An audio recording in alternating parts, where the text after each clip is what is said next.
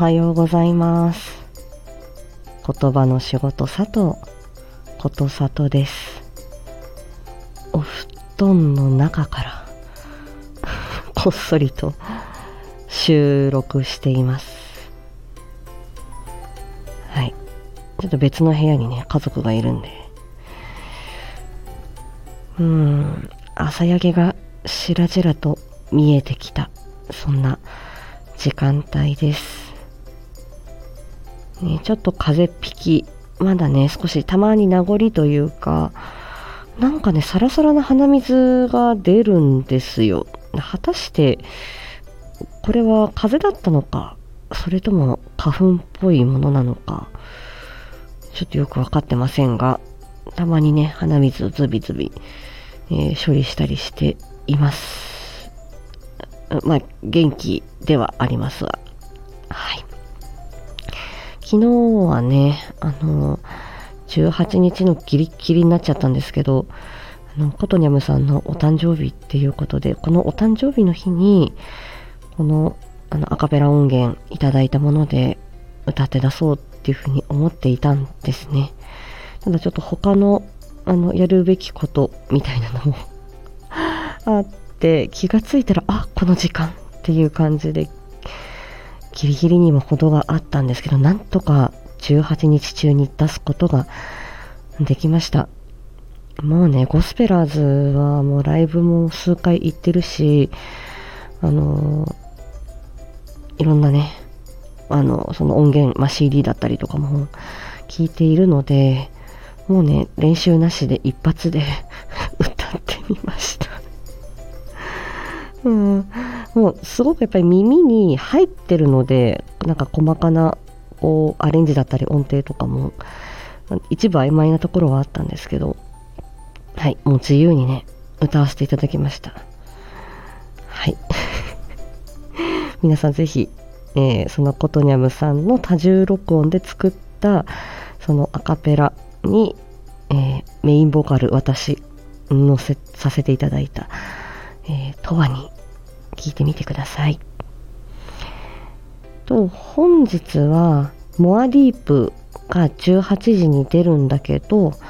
今回木曜日なので新作になります。で知れば知るほどが、えー、金曜日に控えているので今回は、えー、モアディープ、えー、一定期間は無料開放させていただきます。月に1回ねこんな感じで。はい。モアディープ。あの 全編ねあの聞けますよみたいな感じにさせていただいてるんですけど今回はそのお店屋さん遊び関わり遊び、まあ、実際にその言葉の療育の現場で私がどんな風にお子さんたちと関わり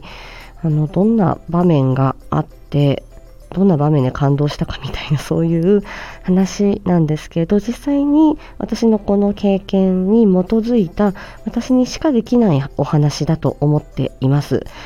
うん、やっぱりコミュニケーションっていうのは相互作用であって一人ではなかなか成り立たないよねっていう集団で療育する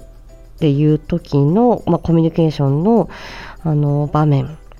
の素晴らしさっていうのをねちょっとお話ししておりますはい。土曜日までかな。21日の日まで無料開放にする予定です。詳しくは、